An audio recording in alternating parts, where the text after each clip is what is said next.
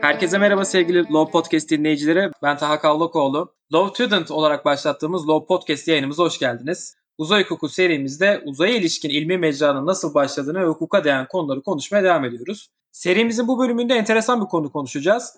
Uzaydaki yaptırım sorunu ve uzayda suç işlenirse ne olur? Bugün bu başlık altında konuşacağız. Çalışmalarını havacılık ve uzay alanında yürüten avukat Neda Şentürk bizlerle birlikte. Sizi kısaca yakından tanıyabilir miyiz? Merhaba tabii. Ee, ben Neda Şentürk. 2014 yılında İstanbul Bilgi Üniversitesi Hukuk Fakültesinden mezun oldum. Ee, ve bir yıllık zorunlu stajımı bitirip İstanbul Barosu'ndan avukatlık ruhsatımı aldım ve yoğunlukla havacılık hukuku alanında çalışmaya başladım. Ve bu alanı çok sevdim.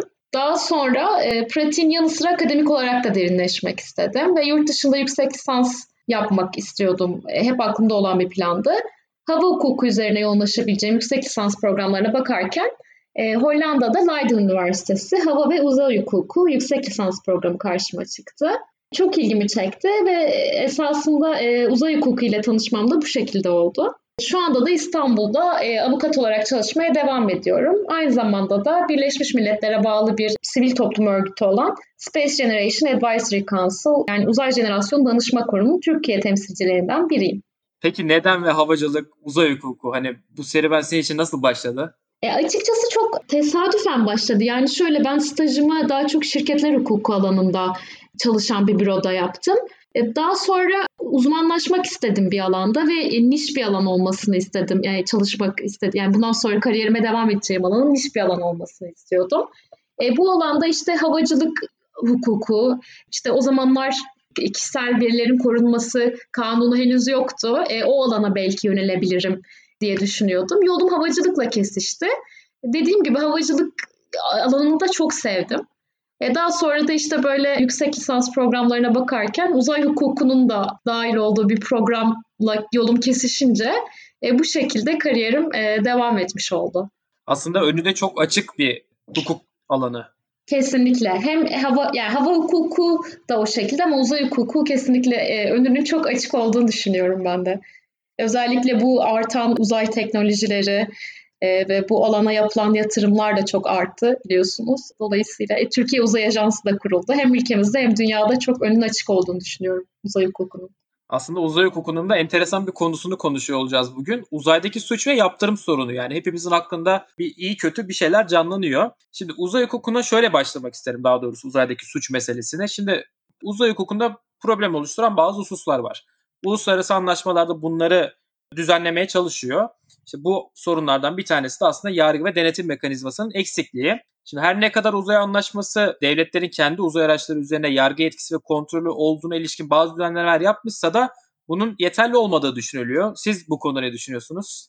Aslında uzay hukukunda yargı ve kontrol yetkisi meselesi sizin de dediğiniz gibi 67 tarihli dış uzay anlaşmasında düzenleniyor ve uluslararası e, uzay hukukunda esasen yasaklanan egemenlik prensibinin bir öğesini içeriyor ve oldukça sınırlı bir egemenlik prensibi ortaya koyuyor. Ve genel kural olarak diyor ki bir uzay aracının veya o uzay aracındaki personelin üzerindeki yargı ve kontrol yetkisi e, bu uzay aracı ister herhangi bir gök cismi üzerinde olsun, ister uzayda olsun o uzay aracının tescil edildiği devlete aittir diyor. Yani ne anlıyoruz bundan? Bir devlet tarafından tescil edilmiş olan tüm uydular, uzay kapsülleri ve herhangi diğer uzay aracı üzerindeki yargı ve kontrol yetkisi uzay aracını tescil eden devlete ait olacak. Ve benzer bir şekilde bu demek oluyor ki yörüngede yer alan herhangi bir uzay istasyonu ya da ayın veya başka bir gök cisminin üzerinde bulunan bir istasyonda da bu araçları tescil etmiş olan devletin e, yargı ve kontrol yetkisi olacak. Sanıyorum yayının ilerleyen dakikalarında bahsederiz daha detaylı bir şekilde uzayın farklı yerlerinde farklı yergi yetkileri gündeme gelebiliyor. Esas o zaman sizin de değindiğiniz gibi bu konudaki tartışmalar biraz daha hararetlenebiliyor. Peki o zaman şunu sorayım. Hangi hukuk kuralı uygulanacak? Uzaydaki bir suçtan dolayı uygulanacak yaptırımda. E işte e, dediğim gibi yani eğer bu uzay aracı genel kural uzay aracının tescil eden devletin hukuk kuralının uygulanması. Ama e, farklı senaryolar e, ortaya çıkabilir. Mesela ulu, Uluslararası Uzay İstasyonu'nda e, farklı bir durum söz konusu oluyor. Veya işte uzay turizmi yapılacaksa eğer e, bununla ilgili farklı tartışmalar gündeme gelebiliyor. Dilerseniz onlara da değinebiliriz.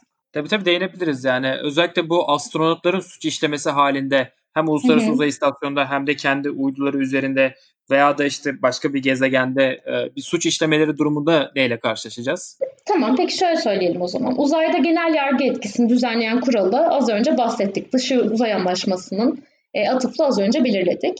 Şimdi belki uzayda bu bulunduğumuz yere göre yargı etkisi nasıl değişiyor? Biraz ona değinelim. Bu kapsamda da e, uluslararası uzay istasyonu, özel uzay istasyonları, e, gezegenler arası keşifler ve uzay turizmi gibi farklı alt başlıklar açılabilir. Şu ana kadarki ilk ve tek, tek gerçek çok uluslu uzay projesi olan Uluslararası Uzay e, İstasyonu'na ve bu istasyonun tabi olduğu 98 tarihli hükümetler arası anlaşmaya baktığımızda burada işlenen suçlarda yargı yetkisinin dış uzay anlaşması ile getirilen kuraldan farklı bir kural olarak aktif uyrukluk ilkesiyle düzenlendiğini görüyoruz. Bu da ne demek? Buna göre Uluslararası Uzay İstasyonu'nda bu hükümetler arası e, anlaşmaya taraf devletlerin vatandaşları tarafından bir suç işlenirse yargı etkisi öncelikli olarak suçu işlediği iddia edilen kişinin vatandaşı olduğu devlete geçiyor. Bunun sebebi ne olabilir? Birçok farklı sebebi var aslında. Bunlardan ilki devletlerin egemenliği, egemen eşitliği ilkesinden kaynaklanan devletin yargı bağışıklığı ilkesi.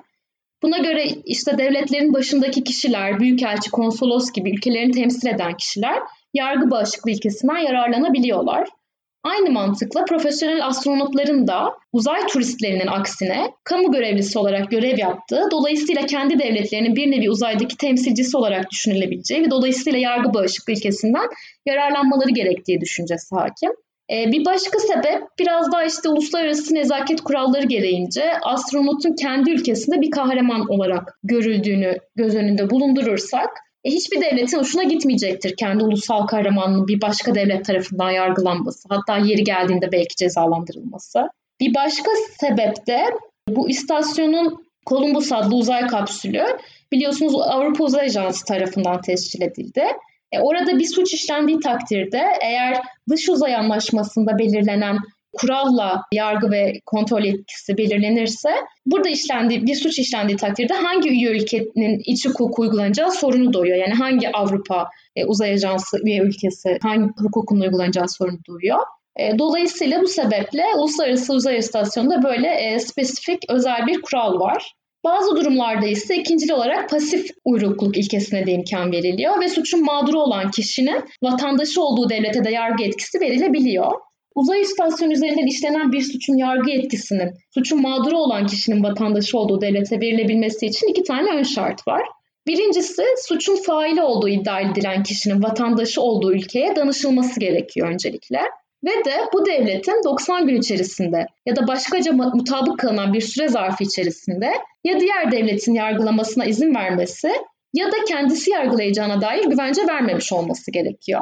Bu kurallar dediğim gibi bu hüküm 98 tarihli hükümetler arası anlaşmada yer alıyor. Şöyle bir ekleme yapmak isterim. Bir astronotun başka bir devletten astronota zarar vermesi durumunda işte zarar veren astronotun ülkesi evet ben yargılayacağım bu vatandaşı dediği anda artık zarar gören kişinin devleti bu yargılamayı yapamıyor. E, Uluslararası Uzay İstasyonu'ndan bahsediyoruz. Uluslararası Uzay İstasyonu için evet. evet. Peki burada bir zarar veren devletin kendi astronotunu kayırması gibi bir durum olabilir mi?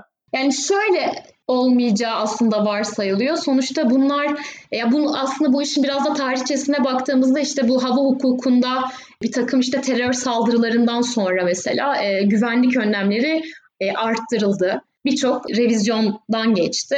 Fakat uzay hukukuna baktığımızda tabii yani bir astronotun böylesi hele ki böylesi demin bahsettiğimiz gibi e, çok ulusun e, bir araya gelerek bir proje yarattı Uluslararası Uzay İstasyonu'nda e, bir astronotun suç işlemesi ihtimali veya işte böyle hani bir terörist aktiviteye karışması ihtimali çok çok düşük bir ihtimal ve devletlerin arasında tabii ki belli bir güven var bu konuda. Dolayısıyla böyle bir e, ihtimal çok göz önünde bulundurularak hareket edilmiyor açıkçası. Peki e, Uluslararası Uzay İstasyonu dışında bir gezegende böyle bir zarar verme durumu olursa? Yani bunu tabii evet buna geçmeden önce şunu da belirtmek istiyorum. Bu hani demin bahsettiğimiz kurallar Uluslararası Uzay İstasyonu'nda hükümetler arası anlaşmaya taraf devletlerin e, vatandaşları tarafından bir suç işlendiği takdirde uygulanıyor. Eğer uzay istasyonu üzerinde üçüncü bir devletin vatandaşı tarafından suç işlenirse o zaman dış uzay anlaşmasını getirdiği genel kural olarak e, yargı etkisi tescil devletine ait oluyor. Bu şerhi de düşmüş olalım. Onun dışında işte özel uzay istasyonları ile ilgili hukuki meseleler olabiliyor. İşte bu uzay turizmine konu olan uzay otelleri. E, bu durumda aslında işte dış uzay anlaşmasının getirdiği genel kural olarak tescil devletinin yargı etkisi olması gerekir. Onun dışında gezegenler arası işte insan keşiflerindeki hukuki meseleler biraz tartışılıyor. Uluslararası Uzay İstasyonu ve hükümetler arası anlaşmanın uzay faaliyetleri ve hukuku bakımından e, bu bakımdan da çok önemli bir örnek olduğu ortada. Çünkü az önce de bahsettiğimiz gibi kendisi uzayda gerçekleştirilen ilk çok uluslu çalışma olma özelliği taşıyor. Ve bu sebeple de gelecekteki çok uluslu olma özelliğine ait e, ve farklı devlet vatandaşlarından oluşan bir mürettebata sahip olacak projeler bakımından da model alınması gerektiği söyleniyor. Ki Artemis Anlaşması da bunlardan birisi olarak görebiliriz herhalde. Tabii görebiliriz. Şunu sorayım. Şimdi uzay anlaşmasının işte yetki ve sorumluluk açısından, e, yetki ve yargı etkisi açısından bir belirleme yaptığını söyledik. Peki ay anlaşması burada bir farklılık getiriyor mu? Diğer anlaşmalardan sizce farkı ne? Hani uygulama sahası niye dar? Ve devletler bunu sizce niye imzalamıyor? Ay Anlaşması bu Birleşmiş Milletler'in 5 e, tane uzay anlaşması var. Onlardan bir tanesi. Fakat e, bu uluslararası anlaşma içerisinde uzaydaki doğal kaynaklara açıkça değinen tek anlaşma ve ayın ve doğal kaynakların insanın ortak mirası olduğundan bahseden tek anlaşma ve doğal kaynakların hiçbir devletin, kurumun kuruluşunun mülkiyetine tabi olamayacağından bahsediyor. Tabi bu sebeple de özellikle uzay faaliyetlerinde işte lider konumunda olan birçok devlet bu anlaşmaya taraf olmaktan kaçınıyor. Mesela Amerika diyor ki bu doğal kaynaklar yüzeyden bir kez çıkarıldıktan sonra e, artık çıkaranın malı olmuştur ve satılmaya veya özgürce kullanılmaya elverişlidir. Benzer bir şekilde Lüksemburg'da uzay madenciliği dünyadaki madencilikten ya da işte açık denizlerde balık tutma faaliyetlerinden daha farklı değildir diyor. Ve bir kişi çıkardığı madenlere ya da işte tuttuğu balıklara sahip olabilir ama bu demek değildir ki o yere ya da denize de sahip olacak diyor. Dolayısıyla e, şimdi hele ki günümüzde bu varılan teknoloji ve uzay faaliyetlerinin ticarileşmesinin söz konusu olduğu ve özel şirketlerin de çok büyük oranda e, işin içine girdiği günümüzde uzay madenciliğini e, açıkça e, kısıtladığı düşünülen bu anlaşmaya taraf toplamak, taraftar toplamak çok mümkün gözükmüyor. Tabii Türkiye'nin taraf olduğunu burada belirtebiliriz. Evet, Türkiye taraf, Türkiye'miz taraf evet. Peki o zaman şuna tekrar döneyim. Uzay anlaşması e, hangi ülkeleri barındırıyor? Yani tüm dünya devletleri bu uzay anlaşmasına taraf mı ve Aynı zamanda uzay anlaşması yaptırım ve ceza açısından yani uygulanacak ceza açısından herhangi bir hüküm içeriyor mu? İşte bu yaptırım ve ceza olarak yayının başında da değindiğimiz gibi 8. madde bu konuyu düzenliyor ve tescil uzay aracını tescil eden devlete yaptırım yetkisini veriyor. Ancak bu herhangi anlaş... bir cezadan bahsetmiyor. Hani şu kadar ceza uygulanmalı, böyle bir yargılanma yapılmalı gibi bir Hayır. düzenleme yok. Yok. E, bu anlaşmaya taraf 110 devlet var hatırladığım kadarıyla. Açıkçası hangi ülkeleri barındırmaz diye sorsak daha kolay olur esasında. Çünkü e, ülkelerin çok büyük çoğunluğu bu e, anlaşmaya taraf. Peki taraf olmayan ülkeleri de bağlar mı bu anlaşma? Ya aslında bu sorunun cevabı hani uluslararası hukukta e, bir teamül, uluslararası teamül hukuku diye bir kavram var biliyorsunuz. O bakış açısından baktığımızda eğer e, bu anlaşmanın getirdiği bir uygulama var ise ve çok büyük çoğunlukta bu artık bir teamül haline gelmişse ve anlaşmaya taraf olmayan devlet de ısrarlı bir e, muhalefet halinde değilse e, bir noktadan sonra o devlet açısından da bağlayıcı olduğunu söylemek mümkün oluyor biliyorsunuz. Peki uzaya ilişkin yapılan anlaşmalardaki hukuki sorumluluklar nasıl belirleniyor? Bunun haricinde bu anlaşmalara katılma ve fesih kurumları da nasıl işliyor? Biraz da bunlardan bahsedebilir misiniz bizlere? Uzay anlaşmaları bu 1959 yılında kurulan Birleşmiş Milletler Dış Uzayın Barışçıl Amaçlarla Kullanımı Komitesi yani e, UN COPUS şimdiye kadarki 5 uzay anlaşmasının oluşturulduğu ve uluslararası uzay hukukunun geliştirildiği yer. Demin de bahsettiğimiz gibi uluslararası anlaşmaların kabul edilmesi sürecinden daha farklı bir süreç olmuyor. Çünkü bunlar da uluslararası birer anlaşma baktığınızda. Ay anlaşmasına demin de bahsettiğimiz gibi taraf olmayan ülkeler çoğunlukta ve onlar için onlar bakımından bir bağlayıcılığı olmadığı söylenebilir ve işte ay anlaşmasına taraf olanlar açısından bir bağlayıcılığı var denebilir. E, dolayısıyla bu uzay madenciliği konusunda belki onların e, bu tip faaliyetlerde bulunamayacağı söylenebilir. Ama ben yine de biraz daha farklı düşünüyorum. Yani taraf olan devletler açısından da farklı e, yollar bulunabileceğini düşünüyorum eğer uzay madenciliğine girmek istiyorlarsa. Aslında Türkiye eğer dilerse de aynı anlaşmasından çıkabilir ya da diğer imzalayan devletlerde. Ya aslında tabii bu öyle ben çıkıyorum demekle olan bir süreç değil. Ha, tam yani normal şey... uluslararası anlaşma şeyinden çok farklı işlemiyor aslında mekanizma öyle söyleyebilirim. Aynen. Peki uzayda yaptığım suçlar ve cezai boyuttan bahsettik. Şimdi elbette suçlar yalnızca mal varlığına karşı işlenen suçlardan ibaret değil. Bir Hı-hı. yandan da şahıs haklarına karşı işlenen suçlar da var. Örneğin hani telif hakkı belki de bunların işte en fazla rastlayabileceğimiz dallarından bir tanesi.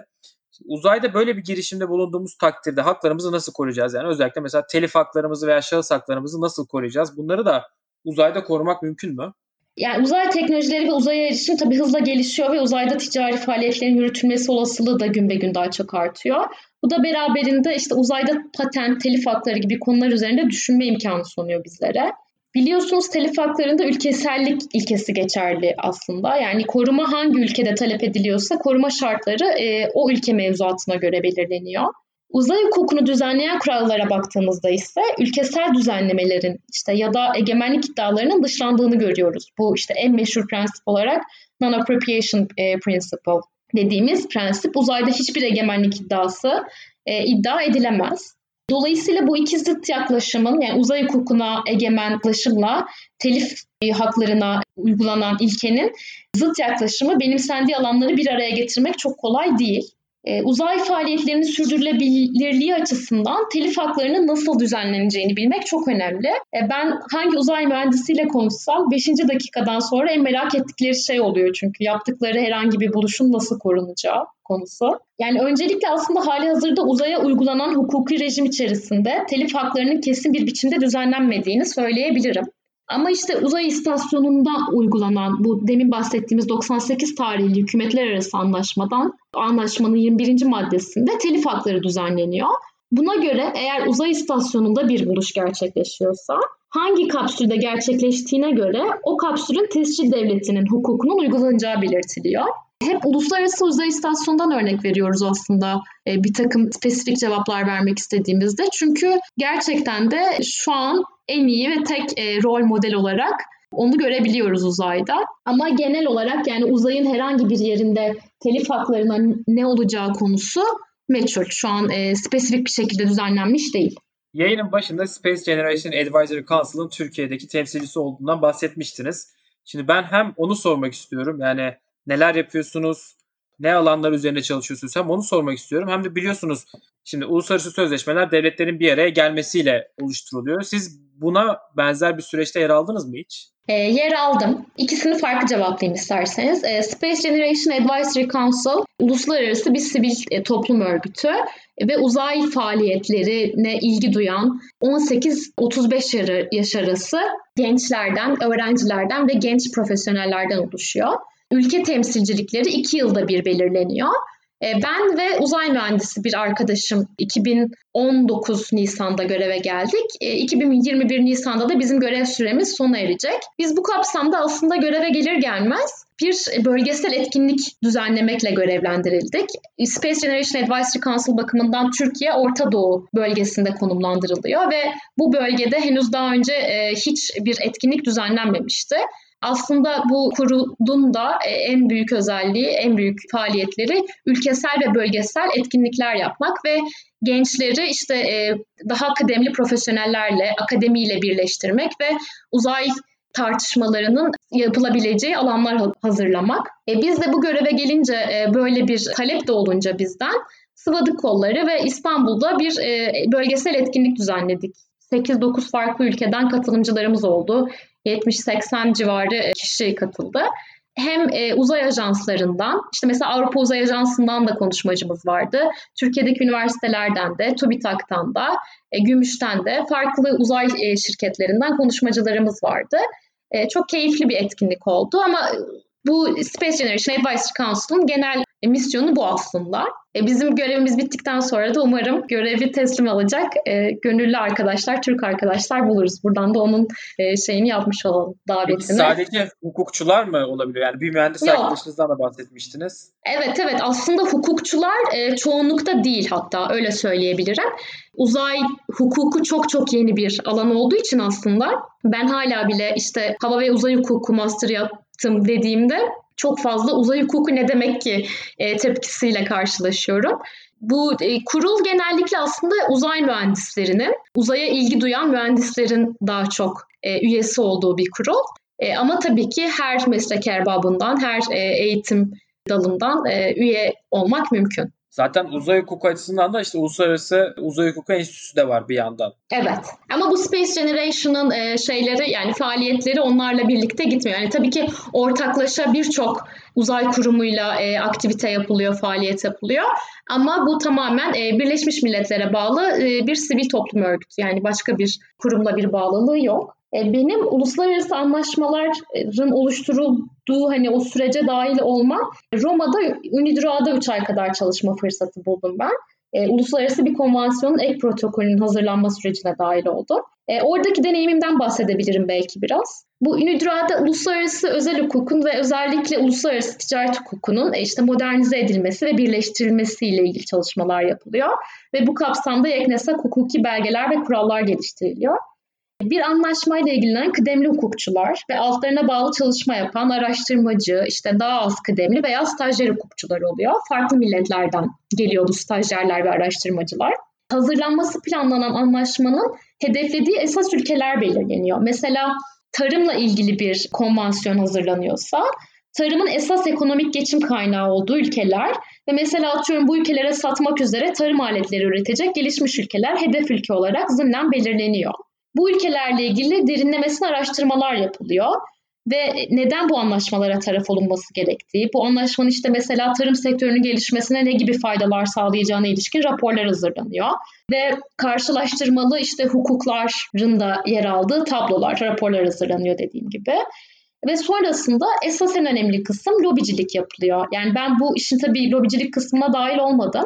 Araştırma kısmındaydım ama bağlı çalıştığım süpervizörün mesaisinin büyük bir bölümünün farklı ülkelere seyahat edip oralardaki büyük konferanslarda işte konuşmacı olarak yer aldığı alarak devlet yetkililerine ve endüstri devlerine sunumlar yapıp e, bu anlaşmalara taraf olmaları için ikna çalışmaları yürüterek geçirdiğini e, gözlemlediğimi söyleyebilirim. Nasıl bir deneyimdi peki? Eh, çok güzel bir deneyimdi. Yani ben işte bu yüksek lisansı bitirdikten sonraki o 3 ayda ülke değiştirdim. Benim aslında böyle çok danıştığım, fikrini danıştığım, güvendiğim birisi vardı. Bana e, şey dedi yani Roma buraya mı git? Yani çünkü iki seçenek arasında kalmıştım. E, Roma'ya mı gitmeliyim? Diğer, diğer imkanda Lüksemburg'daydı.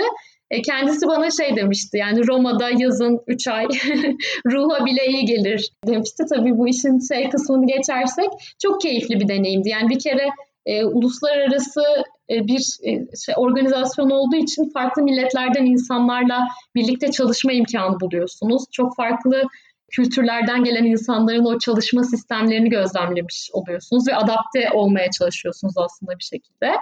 Fırsat bulan herkesin mutlaka deneyimlemesini öneririm diyebilirim. Aslında şunu da sorayım. Madem buradaki Roma'daki deneyiminizi sordum. Yüksek lisans deneyiminiz nasıldı? Hani neler öğrendiniz? Hangi dersler aldınız? Ya benim için çok keyifliydi. Ben işte havacılık esaslı aslında havacılığa çok ilgim olduğu için seçtim bu programı. İki dönem, iki sömestrden oluşuyor. İlk döneminde sadece hava hukuku ile ilgili dersler aldık. İşte bu anlamda rek, hava rekabet hukuku, devletler hava hukuku, özel hava hukuku, havacılık finansmanı gibi farklı dersler aldık. Çok keyifli. İkinci sömestrde de uzay hukukuna dedike olmuştuk tamamen uzay hukukuyla o şekilde aslında haşır neşir oldum. Ya benim için çok çok keyifli bir süreçti. Yurt dışında e, böyle bir deneyim yaşamak insana kişisel olarak hem akademik olarak e, çok geliştiriyor diyebilirim. Birçok problemle tek başınıza e, mücadele ediyorsunuz. Tabii ki uykusuz geceler de geçiyor. İşte tezi yetiştirmek, ödevleri yetiştirmek, sınavlara hazırlanmak çok kolay süreçler değil. Kesinlikle insanı büyüten bir deneyim oluyor. Tezinizi ne üzerine yazmıştınız bu arada onu da soralım. Ben uçak kiralayanların sorumluluğu üzerine yazdım. Türkiye, İrlanda ve Amerika karşılaştırmalı olarak. Ya ben biraz faydacı yaklaştım çünkü e, kendi tecrübem master'a gitmeden önceki tecrübem havacılık finansmanı üzerindeydi. Dönünce de o alanda çalışmaya devam ettim. Dolayısıyla o, o alanda biraz derinleşmek istedim. Ama şimdiki aklım olsa sanıyorum çok daha böyle e, uçarı kaçarı daha farklı bir alanda yazardım tezimi. Yani uzay hukuku ile ilgili yazabilirdim. Uzay hukuku ile ilgili yazabilirdim evet. Yani çünkü bir daha insan o kadar hani tez yazmak çünkü bir süreç başlı başına işte 3 ayımı aslında Roma'da bir yandan bu araştırma şey enstitüsündeyken bir yandan da tez yetiştirmeye çalışıyordum. Gerçekten çok stresli bir süreçti. Yani insan o kadar uzun vakti bir daha bulamıyor aslında bir alanı böyle hani haşır neşir olmak, çok böyle derinlemesine araştırmak için. Daha farklı alanlarda yazabilirdim ama yine de memnunum yani. Evet. Ben o açıdan biraz daha şanslıyım. Direkt uzay madenciliği ilişkin hukuki sorunlarla ilgili yazdım tezimi. Ama Öyle tabii benim avantajım Türkçe yazmamdı. Evet aynen Türkçe yazdığım için biraz daha rahat yazdım diyebilirim. Sundunuz mu peki tezinizi yoksa yani evet, yazma evet, aşaması evet, Aa süpermiş. Yok, Tebrik aynen. ederim. çok, çok keyifli, keyifli olmuştur eminim. Keyifli bir tez konusu. Ya bir de şu güzel uzay hukuk tarafında benim sevdiğim kısım şu. Yeni bir hukuk alanının doğuşuna şahit oluyoruz aslında. Kesinlikle. Özellikle uzay madenciliği hani şu an hiç olmayan bir şey. Ama evet. yani bizim hayatımız işte ilerleyen dönemimizde bir 5-6 yıl sonra belki bir 10 yıl sonra göreceğimiz bir şey ve bunun hukukunu şimdiden konuşuyor olmak aslında çok çok keyifli. Kesinlikle, kesinlikle. Umarım tabii ülkemizde istenilen, beklenilen seviyeye ulaşır diyelim. Tek, uzay teknolojileri bakımından. Ki biz de daha çok aşırı neşir oluruz bu uzay hukukçuları olarak. Umarım. Peki konuya tekrar geri dönecek olursak. Uzay aracıyla yaptığımız kazalarda hukuki yaptırım ne olacak? Biraz da bunu konuşalım. E, bu sorunun cevabını 72 yılında imzalanan sorumluluk konvansiyonunda bulmak mümkün. E, bu sorumluluk konvansiyonu devletlerin uzay faaliyetlerinin meydana getirdiği zararlardan doğan sorumluluğu düzenliyor. Burada muhatap yani hem zararın tazminini isteyebilecek taraf hem de zararı tazmin et, etmesi istenebilecek taraf devletlerdir. Sorumlu tutulabilecek devletler de bu konvansiyon bakımından fırlatan devlet olarak tanımlanıyor.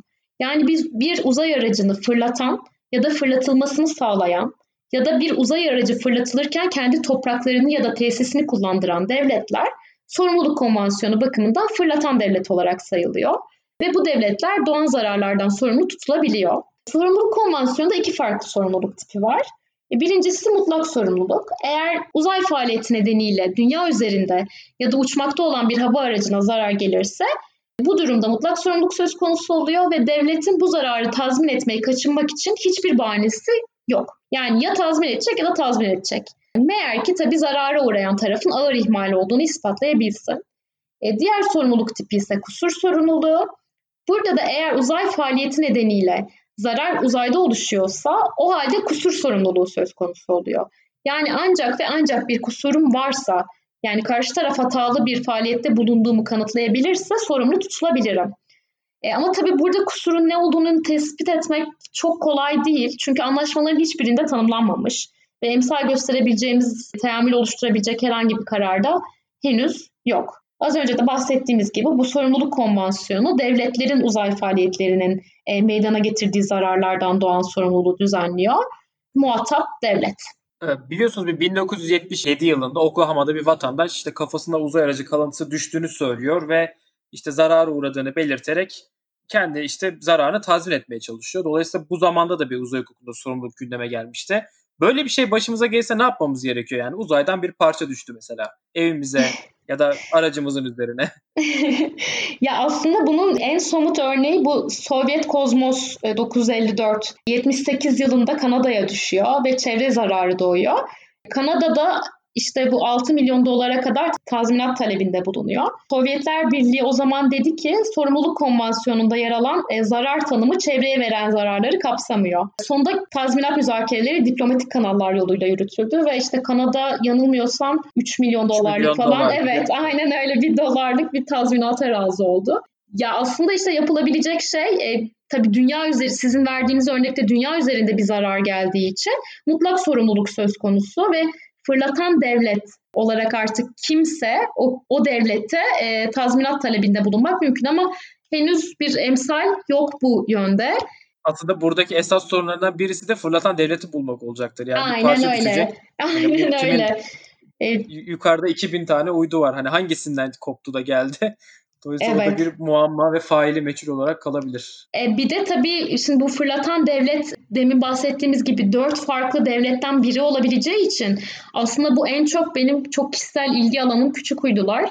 Küçük uydular bakımından da çok gündeme gelen bir problem haline geliyor. Çünkü küçük uydular genelde mesela işte özel şirketler düşük bütçeli işte akademik e, akademi ortamında e, üretiliyor. E, ama daha sonra işte onu üreten gidiyor X devlet başka bir devletin işte roketinde uzaya yolluyor. İşte burada mesela fırlatan devlet kim? Yani tespiti oldukça güç. Biz mesela bu işte yüksek lisans programına devam ederken bir Çin'in bir uydusu düşecekti ve bir zarar doğma ihtimali vardı. Çok heyecanla bekliyorduk. Hani keşke hani böyle şöyle ufak hani can kaybı olmadan bir zarar da olsa da bir içtihat olsa diye ama olmadı maalesef. Bu da enteresan bir konu yani. Uzay hukukuyla ilgilenenler açısından özellikle hani bir uydunun düşmesi ya da iki uydunun uzayda çarpışması aslında çok ciddi bir zarara sebep olacak ama bir yandan da işte hukuki kararların, emsal kararların doğmasını sağlayacak. Evet aynen öyle. Biz bekliyoruz. Peki bu arada şunu da soracaktım. Yüksek lisans programınızda hani hangi ülkelerden öğrenciler vardı? Hangi ülkelerden vardı? Ben benim dönemimde sınıftaki tek Türktüm. Kolombiya'dan, e, Danimarka'dan, İtalya'dan, Endonezya'dan, Çin'den, Suudi Arabistan'dan bir arkadaşımız vardı. Hindistan'dan vardı. Hollanda'dan vardı. Almanya'dan dünyanın vardı. E, Vardı, her yerden vardı. Evet. yani evet. umarım biz de daha çok Türk'le temsil ediliriz. İnşallah. Benden e, yani ben şu an duyuyorum varmış yani bir 3-4 kişi gitmiş tekrar şey yapmaya. Daha çok ilgi e, artıyor aslında uzay hukukuna ilişkinde. Peki başka bir soru daha var benim aslında sorularımın arasında yer alan ve çok da tartışılan bir konu. Şimdi son zamanlarda Ay'da ve Mars'ta işte su bulunmaya başladı. Hatta Ay'ın karanlık yüzeyinde işte diğer yüzeylerine de su bulunduğu söyleniyor. Aynı şekilde Mars'ta da. Şimdi 1967 yılındaki dış uzay anlaşmasına göre bu su kaynağının yanına yaklaşılamayacağı işte bununla alakalı bazı fikirler var. Siz bu konuda ne düşünüyorsunuz? Yani şöyle uzay hukukuna domine eden en önemli prensiplerden biri uzayın yani işte ay ve diğer gök cisimleri de dahil olmak üzere herhangi bir ayrımcılığa mal verilmeksizin tüm devletler tarafından keşfine cevaz verilmesidir. Ve bu doğrultuda da gök cisimlerinin her yerine erişim mümkün. Yani fakat tabii işte uzayın keşfi ve kullanımı ile ilgili tüm faaliyetler e, ancak tüm ülkelerin yararına ve menfaatine olacak şekilde olabilir ve sadece uluslararası barış ve güvenliğin korunması gözetilerek yürütülebilir. Dolayısıyla bu işte uluslararası barış ve güvenliği eğer tehlikeye sokmuyorsa sorunuzun cevabı hayır. Uzayda araştırma yapmayı yasaklayan herhangi bir hüküm olmadığı gibi bilakis uzaydaki keşif ve araştırma çalışmalarını teşvik edici bir yaklaşım var uluslararası uzay anlaşmalarında. Burada aslında şöyle de bir handikap çıkıyor e, zaman zaman ortaya. İşte Mars'ta su bulunan alana belki bir uzay aracı indiriyor bir ülke ve işte başka bir uzay aracının inmesi belki kendi uzay aracına zarar vereceği için aslında bunun inmemesi için de elinden geleni yapıyor. Ama bu bir yandan da işte bu alana diğer ülkelerin de erişimini kısıtlıyor. Bir kazaya e, eğer sebep olmayacaksa ya çünkü biliyorsunuz hani işte ITU frekansları var. Yani ITU Uluslararası Telekomünikasyon Birliği frekans tahsisi sağlıyor. Yani öyle kafasına göre uzaya çıkış hani ve yer, yer yörüngeye yerleşiş olmuyor. İşte dediğim gibi uzayda yapılacak keşfi kısıtlayıcı hiçbir hüküm yok. Meğer ki işte bu uluslararası barış ve güvenliği e, etkilemesin ya da bir egemenlik iddiasına e, götürülmesin boyut. Gerçi Artemis anlaşmalarında da bir güvenli bölgeden de bahsediliyor bir yandan. Peki son olarak şunu soralım. Uzay hukukunun cezai boyutunda ülkemiz açısından e, nasıl anlaşılıyor? Yaptırım ve cezaların uygulanış şekli, hani buna ilişkin bir içtihat var mı? Uluslararası hukuktaki diğer rollerle ülkemizi karşılaştırması sonucunda hani ne gibi farklılıklar görüyorsunuz? Maalesef bu beş büyük e, Birleşmiş Milletler Uzay Anlaşması'na da taraf olan ülkemizde e, uzay faaliyetlerini düzenleyen bir iç hukuk kaynağı yok. Ve ilk atmamız gereken adımın da aslında kapsamlı bir uzay yasası düzenlemek olduğunu düşünüyorum. Uzay faaliyetlerine girişen işte özel şirketlerin denetlenmesi, ruhsatlandırılması, işte sigorta ile ilgili bilinçlendirilmesi, uzay araçlarının tescil edilmesinin zorunlu kılınması ki bence en önemlilerinden bir tanesi bu.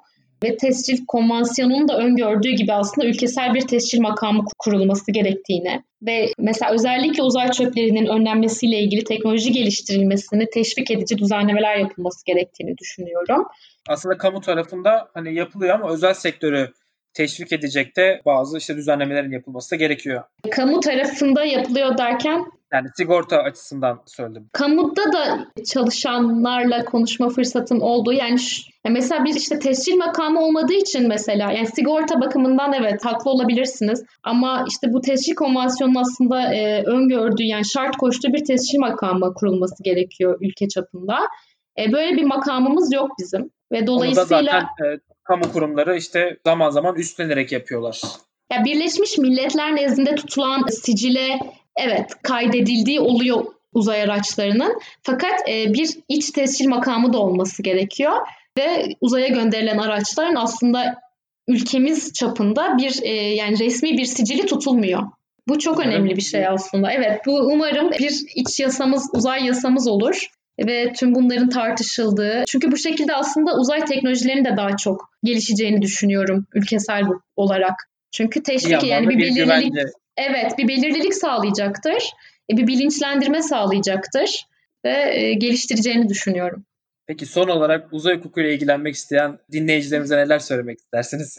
Neler söylemek isterim? Ya aslında çok e, okumalarını tavsiye ederim. Öncelikle İngilizcelerini geliştirmelerini tavsiye ederim ama bunda tabii ki işte bu e, anlaşmaları orijinal dillerinde okuyarak birçok makalelere erişebilirler. Artık öyle bir yani internet çağında olduğumuz için bilgiye erişim çok çok kolay. Araştırmalarını da bu yönde aslında İngilizce dilinde yapmalarını öneririm. Okuma e, yetisini arttırmak açısından faydalı olacağını düşünüyorum. Onun dışında korona döneminde online ücretsiz erişim sağlanabilen e, webinarlar düzenleniyor. E, onları takip etmelerini öneririm. Space Generation Advisory Council'a üye olmalarını öneririm. Çünkü orada gerçekten e, çok güzel ücretsiz çalışmalar yapılıyor ve e, uluslararası bir komünitenin içinde yer almak, bir şekilde bir çalışmalar yapmak insana çok şey katıyor gerçekten. Ve bildiğimiz hukuk alanlarının dışına da çıkıyoruz bir yandan. Aynen öyle ve aslında uzay hukuku biraz da böyle bir şey. Yani teknik boyutunu da anlamak, bilmek gerekiyor ve aslında merak uyandıran e, en büyük etken de o teknik boyutuyla içli dışlı olmaya başladığınızda oluyor aslında. Yani bir mühendisle işte ne bileyim veya bir işte e, iletişimciyle konuştuğunuz zaman, farklı disiplinlerle konuştuğunuz zaman da çok şey kattığını düşünüyorum. Ben de yardımcı olmaya çalışırım eğer ilgilenmek isteyenler varsa bir şekilde bir ağın içine e, girmeleri için e, yardımcı olmaya çalışırım. Ben aktardığınız bilgiler için ve katılımınız için çok teşekkürler. Çok keyifli bir e, sohbet oldu bizim için.